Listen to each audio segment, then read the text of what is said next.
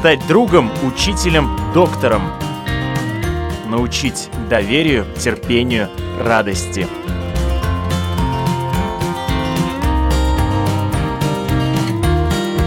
Школа для родителей на Латвийском радио 4. Здравствуйте, с вами Марина Талапина, звукооператор Кристина Делла. Это программа «Школа для родителей». И сегодня мы хотим рассказать, что во время сезона вирусов можно положить в домашнюю аптечку из гомеопатических средств. Я рада представить с нами сегодня сертифицированный педиатр, гомеопат, доктор Эдгарс Меднис. Здравствуйте. Здравствуйте. Можно я задам первый вопрос такой личный? Пожалуйста. Как вы выбрали педиатрию и почему позже дополнили свои профессиональные знания более углубленным изучением гомеопатии? Ой, это очень такой сложный вопрос. Педиатрию выбрал, даже не знаю почему. Была возможность поступить в Рижский медицинский институт в то время теперь РСУ, педиатрический факультет или же общий медицинский факультет. И как-то поступил в педиатрический. Ни один момент не сожалею об этом. Потом, когда закончил, меня пригласили работать в поликлинику. Начал 1 апреля, как такую шутку, работать в поликлинике участковым педиатром. Проработал там 9 месяцев, ну, такую беременность проходил. И потом меня пригласил доктор Вацвагарс Юрис в СВХ медцентр работать. И с того времени я начал изучать, ну, искать фактически в то время что-нибудь другое. Потому что Юрис всегда говорил, антибиотики умеет выписывать каждый ты должен учить что-нибудь другое. И так я смотрел поле диагностику сначала, потом биорезонанс думал, ну и остановился на гомеопатии. И какое место вот именно гомеопатические средства занимают в вашем 30-летнем, можно сказать, опыте практики? Ну, в принципе, я использую в своей практике гомеопатию и разные народные средства, которые могут дополнить гомеопатический арсенал. Гомеопатические средства, ну, до сих пор э, к ним многие медики, в том числе, относятся скептически. Поэтому вот я предлагаю для начала немножечко подробнее рассказать нашим слушателям, как работают гомеопатические средства и что, собственно говоря, они из себя представляют. Самое главное отличие от классической медицины – это то, что классическая фармакология предлагает нам лекарства от чего-то от головной боли, от простуды, от того и того, от того. Симптоматику снимать. Симптоматику снимать, да. Э, гомеопатические лекарства, э, они общерегулирующие. Любой гомеопатический препарат, э, любой из них, работает полностью на весь организм. Это тоже второе отличие.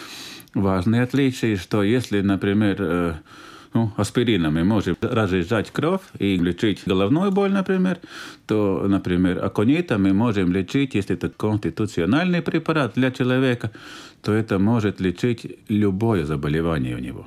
То есть они регулируют да, Они регулируют работу весь организма. организм. Да. Угу. Если по почитать, у нас это не фармакопея, у нас материя медика, если там почитать, например, э, ну, э, о этом самом Аконите, да, тогда там, там э, описана его работа и на эмоции, и на голову, и на желудок, кишечник и так далее. Я могу спросить, аконит – это название препарата или это название общее? Это название общее. Это не название как не... бренд. Сама эта таблеточка-шарик а из чего она состоит? Что туда входит? Лактоза. Плюс? Плюс ничего. ну, понимаете, ну, это такая и шутка, и не шутка, да? Шутка в том, что если мне, ну, спрашивают, из чего состоит это лекарство, лактоза, ничего другого. Ну, то есть по химическому составу там ничего нет, кроме лактозы. Но гомеопатия, я расскажу, как его производят, ладно? Чтобы было понятно. Значит, берем настойку любого, ну, например, растения, берем одну дозу этой настойки, разводим на 99 долей э, спирта и 30 раз встряхиваем очень сильно. И это получается первая потенция. У нас есть э, эти разведения 1 к 100 и 1 к 10. Если 1 к 10, тогда одна доля э, настойки, 9 долей спирта. И встряхиваем. Получается первое разведение или первая потенция. Потом берем опять одну долю это разведение уже, еще 99 или 9 э, долей э, спирта, опять встряхиваем. Вторая потенция. Да, и ну, то есть там остаются практически такие там микрочастицы, атомы э, там той настойки первоначальной, отпечатки. Да. Там только отпечатки, там только информация о лекарстве, потому что уже э, к 12 потенции уже исчезает химическое вещество. Потому в гомеопатии нет побочных явлений. Да, у нас может быть обострение, то есть если препарат э, ну, как бы очень сильный для этого человека, и он точный, тогда он может вызвать обострение. То есть, э, если, например, вы приходите нам с болями в желудке, у вас эти боли усиливаются. Но это неплохо, это хорошо, это означает только то, что это лекарство правильно, то есть и ваш организм чувствительный к этому лекарству. А как же делаются вот эти шарики сами? Как в них добавляются эти отпечатки лекарства? Э, обливаются да, обливается этим раствором, который получился в конце, и э, высушивается. И все. И, и таким все. образом да. получается, что вот такой маленький шарик можно сказать, сахарный, да? Да, сахарный шарик. Сахарный да. шарик с отпечатком лекарства э, идет в употребление для работы с каким-то заболеванием или для укрепления да. организма. К гомеопатии, как я уже сказала, до сих пор относятся скептически, и порой возникают даже очень такие острые дискуссии об их эффективности. Вот у вас самого были сомнения об эффективности этих лекарств. Какой вы путь прошли, наверняка как человек, а, который погрузился в медицину, медики — это скептики, да, они ставят предположение, гипотезу по поводу заболевания и смотрят симптоматику и так далее. Для нормального человека, я не помню, кто сказал, здоровый психический человек, он сомневается, да? Не сомневается только полные идиоты или, или самоуверенные люди, да? Да. Очень. Вот как вы убедились в работе в эффективности гомеопатических средств? Э, ну, я сомневаюсь, в принципе, всю жизнь.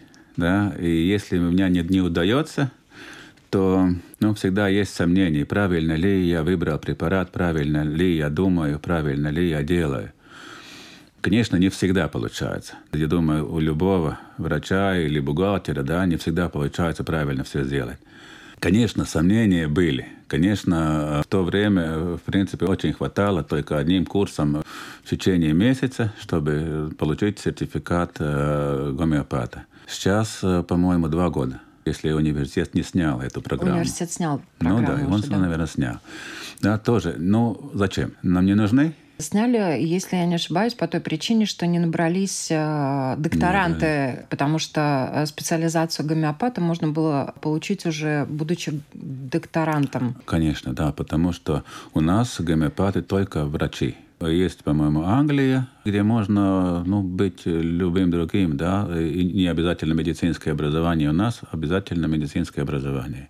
Конечно, почему вообще гомеопатия? Я смотрел очень много всего, да, и как-то гомеопатия так просто встала, как специальность. Но всегда фактически есть, есть сомнения, правильно ли я пишу лекарство. Если организм не реагирует так, как должно было быть, тогда, конечно, всегда вопрос, правильно ли делаю. Ну, это, это жизнь, это, это нормально, я так считаю. Наш э, замечательный академик, профессор, химик, изобретатель, глава Института органического синтеза, изобретатель лекарства, которого запатентовано, если не ошибаюсь, ну, это может быть уже по тысячу патентов, но 900 патентов точно было, среди которых известные препараты, например, э, кардиопротектор мелдронат, Ивар Калвинч, я говорю сейчас о нем, об этом человеке, который знает о химии о синтезе химических веществ, об их влиянии на человеческий организм очень много. Он нам в свое время рассказал, почему он является защитником гомеопатии. Я очень много читал в детстве. В детстве мне было запрещено заниматься физической культурой. Опять-таки, скажу по несостоятельности современной формации. И светила латвийских медиков предрекали полный паралич 14 годам от роду. И что единственное, что я мог, и было разрешено идти поудить рыбку. А что за заболевание? Расстройство деятельности щитовидной железы. Но тогда я первый раз встретился с очень непопулярным на меня коллега обижается, что я защищаю эту не совсем традиционную медицину. Это гомеопатия. Почему-то гомеопаты не сказали, что меня нельзя вылечить и вылечили. И вот, казалось бы, человек, который синтезирует новые препараты, который как я уже сказала, о знает практически все. Он соавтор также противоопухолевого препарата белиностат. Но он также убежден в пользе гомеопатических средств, и он прибегал именно к гомеопатическим препаратам в лечении своих близких от очень серьезных заболеваний. Вот вы тоже уже практикуете несколько десятков лет. И у вас складывались какие-то ситуации, когда вы прибегали не к гомеопатическим средствам в том числе? Или исключительно гомеопатии? Ну, прибегал, да, конечно. Э, и, в принципе, это тоже нормально, потому что сила, она в синтезе. Мы не можем маниакально держаться в одной э, ну, какой-то доктрине, и не удается, но я все равно, все равно держусь. Есть случаи. Медицина – это, как э, говорили, это искусство. Да? Это мы должны, в принципе, смотреть, как работает, как мы можем э, более быстро, более эффективно э, человеку помочь. Есть, конечно, в фармакологии такие препараты, как стероиды, как антибиотики, которые исключительно вредны для организма. Но там еще, конечно, есть ну, посильнее препарат. И всегда избегаю этих препаратов, ну, сколько можно. Ну, конечно, есть ситуации, когда неизбежно. Но всегда стараюсь э, более натуральным способом лечить людей. Ну, мы, собственно, вас э, поэтому и пригласили, чтобы поговорить о том, что же можно положить в аптечку и в профилактических э, целях в это такое вирусное время. Что можно давать детям, может быть, для укрепления организма, есть ли такие препараты в гомеопатии, и что можно употреблять, когда почувствовали, что заболевание уже есть уже догнала. Самая классика, если вот ну, догнала уже, первый это есть такой, такой ну, гомеопатический препарат, который ну, как бы снимает эти вот первые симптомы. С высокими потенциями очень осторожно, потому что можно сделать много плохого.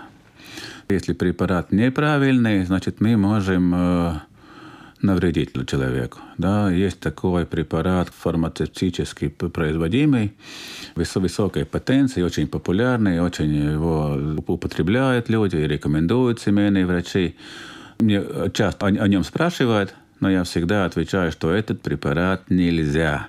Я его никогда не рекомендую, потому что я сам сделал для своего ребенка плохо.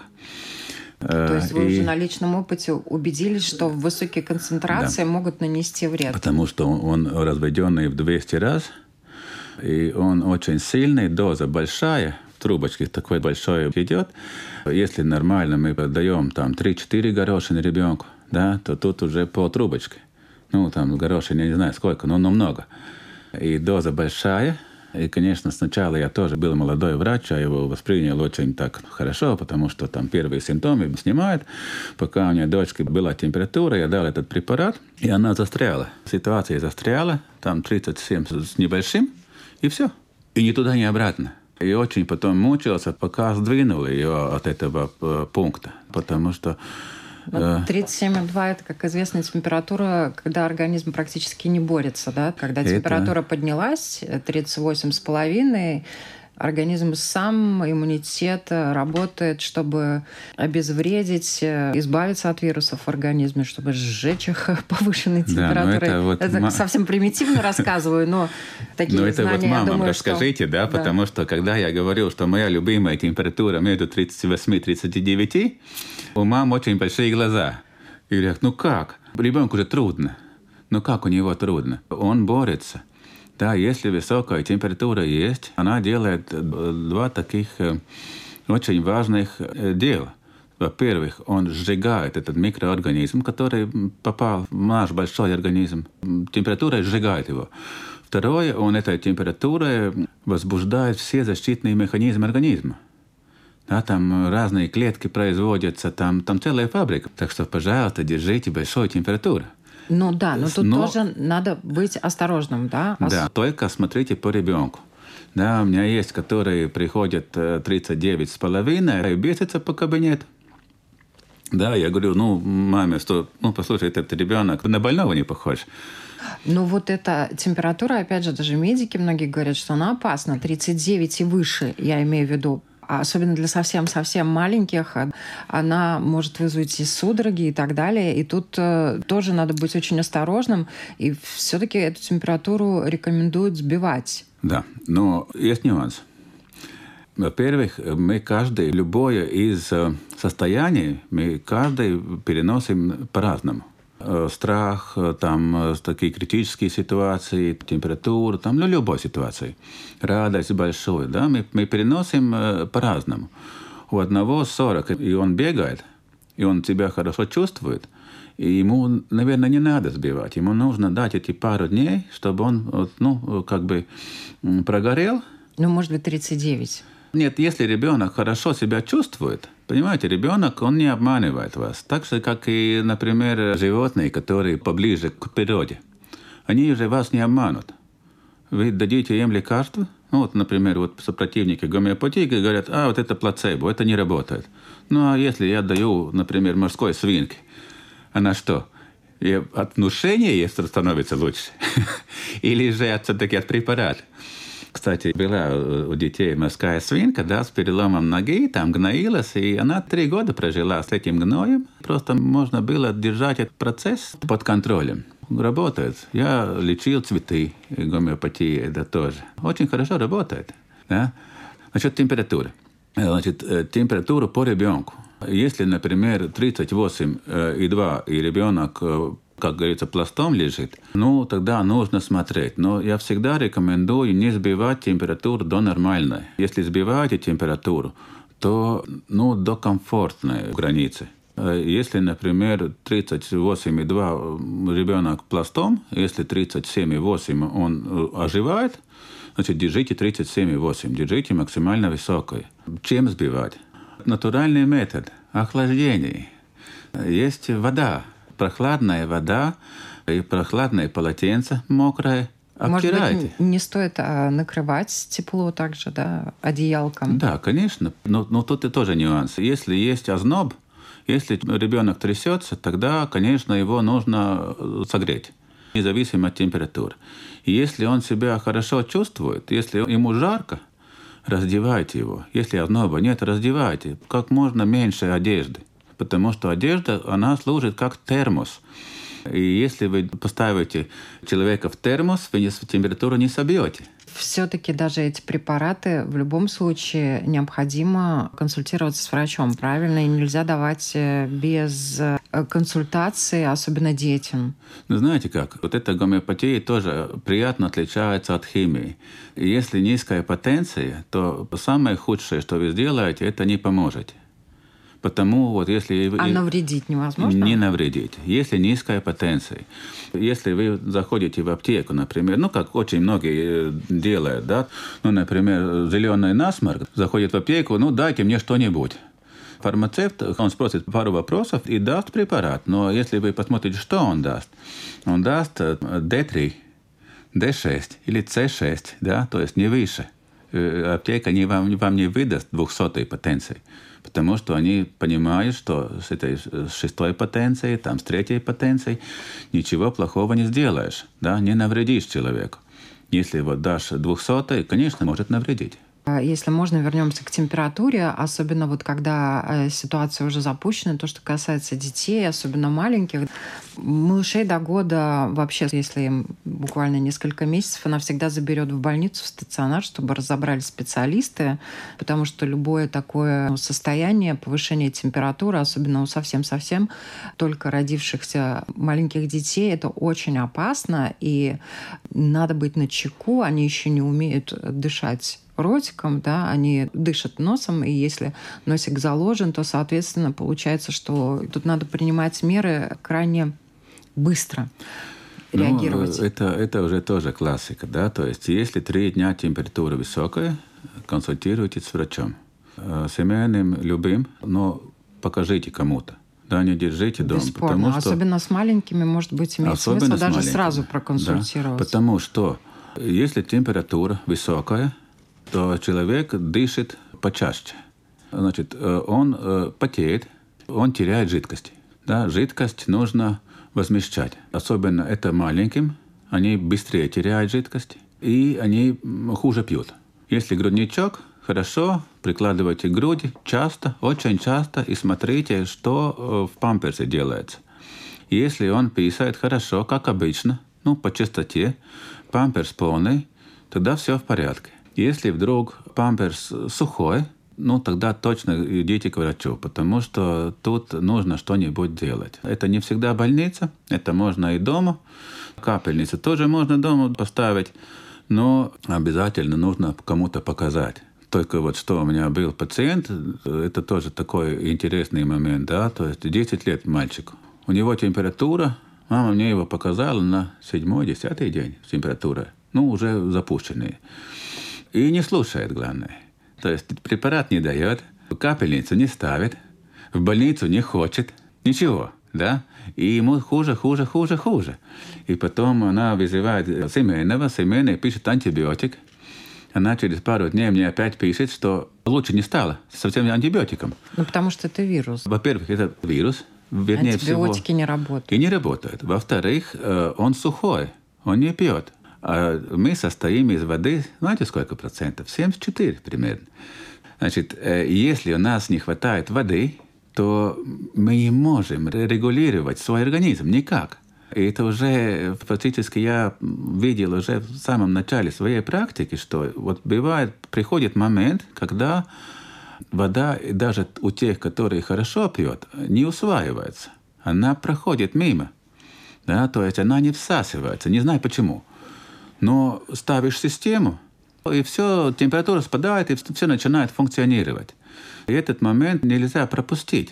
И его нельзя недооценить.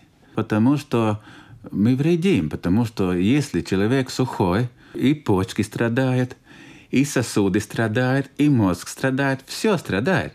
И нам нужно помогать этому человеку быстро.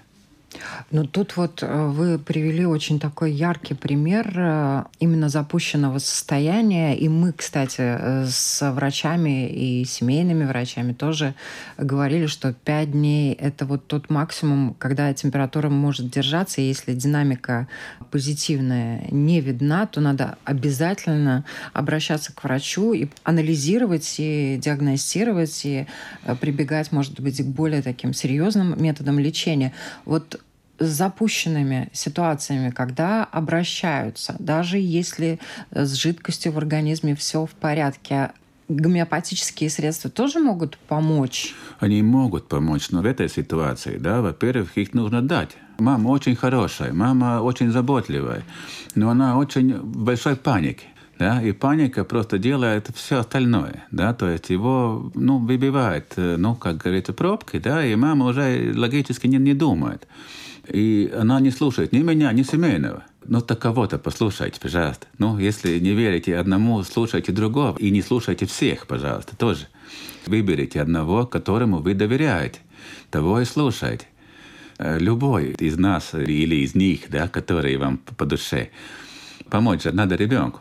Ну, я не говорю уже о критических состояниях, да, но при вот таком, как я рассказывал, да, там, во-первых, есть время, ну, по состоянию ребенка видишь, что есть время что-то делать, да, это тоже врач должен оценить, да, есть время или нет времени. Или это сразу скорая больница, или у нас есть хоть ну, день-два посмотреть, попробовать. Обычно есть у нас время попробовать, даже в таких серьезных ситуациях. Там только должен быть очень хороший контакт между врачом и пациентом. Если пациент выполняет точно все, что говорят, то будет хороший результат, вернее всего. Если он не выполняет, там не может быть хороший результат. У меня еще такой вопрос родился, опять личный. Мы начали с личного, и хочется закончить личным. Я в свое время была на конференции педиатров, на то, что касается педиатрии, в какой-то момент в нашей стране, к сожалению, был такой вот э, коллапс, что ли, да. Ужасно не хватало молодых специалистов, их можно было просто на пальцах двух рук пересчитать.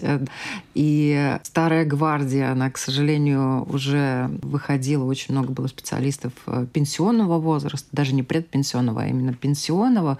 Вот как сейчас обстоят дела?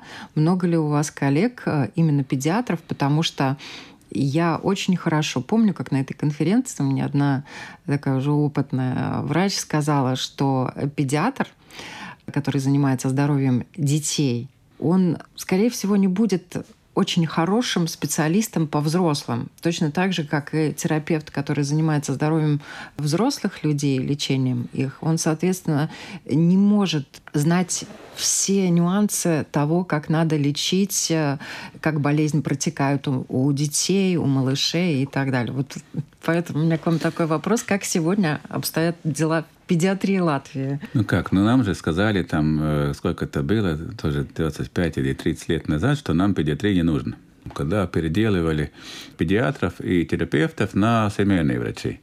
Мне тоже предлагали три месяца курс педиатрам, и ты семейный. И наоборот. Да, терапевту три месяца курс, и ты э, семейный. Ну подожди, ну как я могу выучить педиатрию за три месяца? Это невозможно.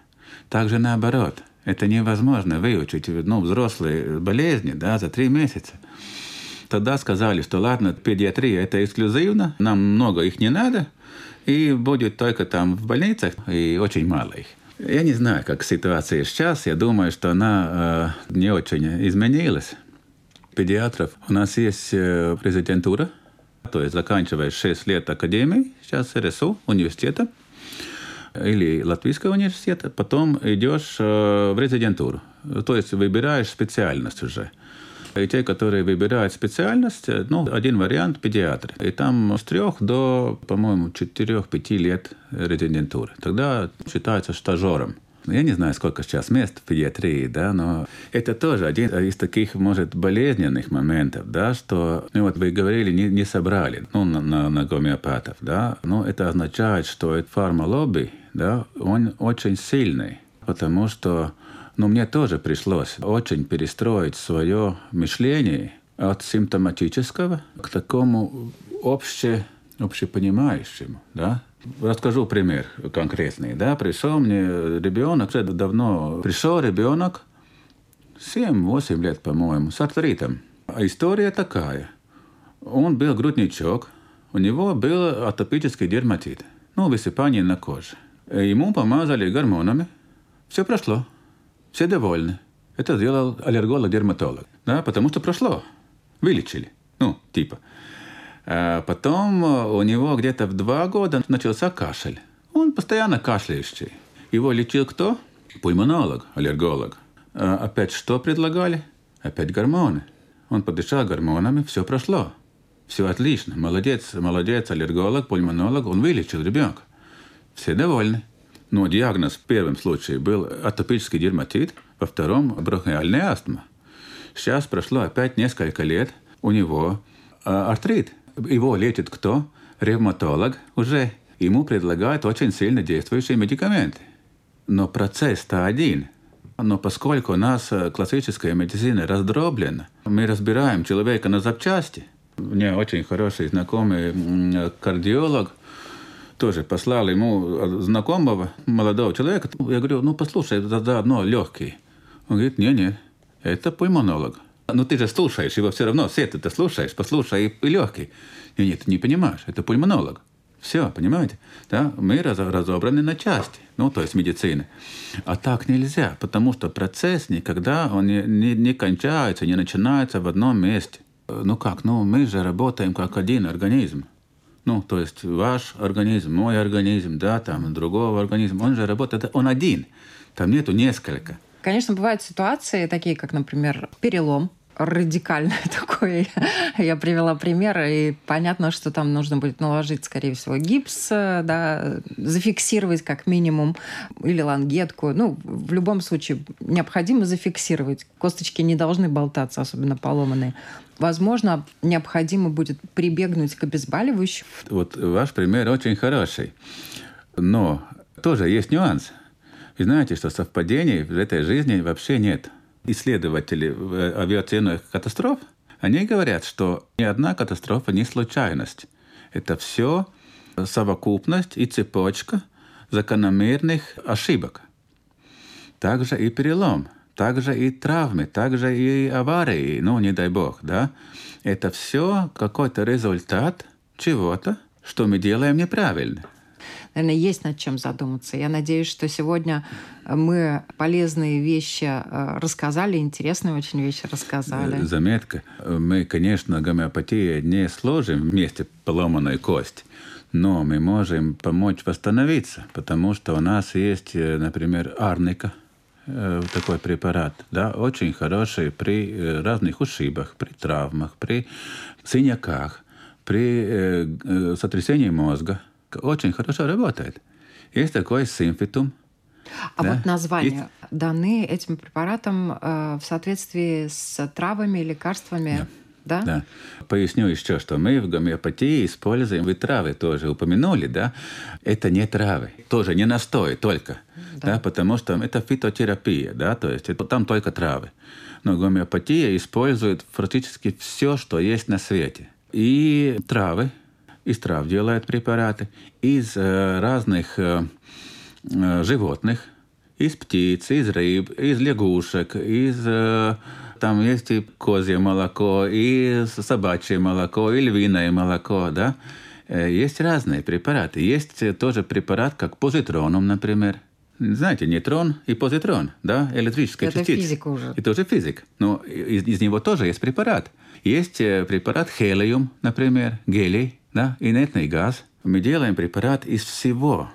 И это не только травы. Вот это искусство, это, это самое, самое трудное найти, вот, например, вот вам, если вы пациент, да, подходящий ваш препарат.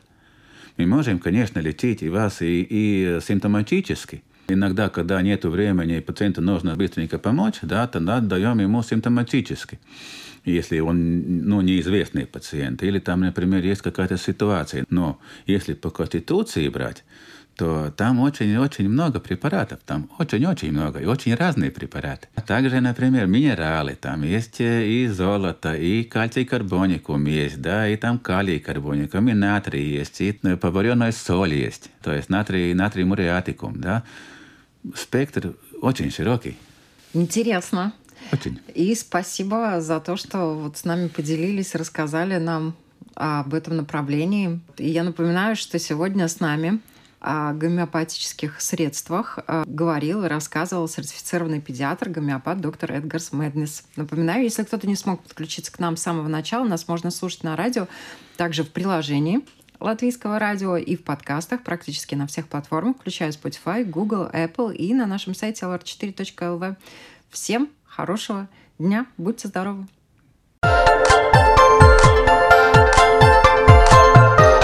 Школа для родителей.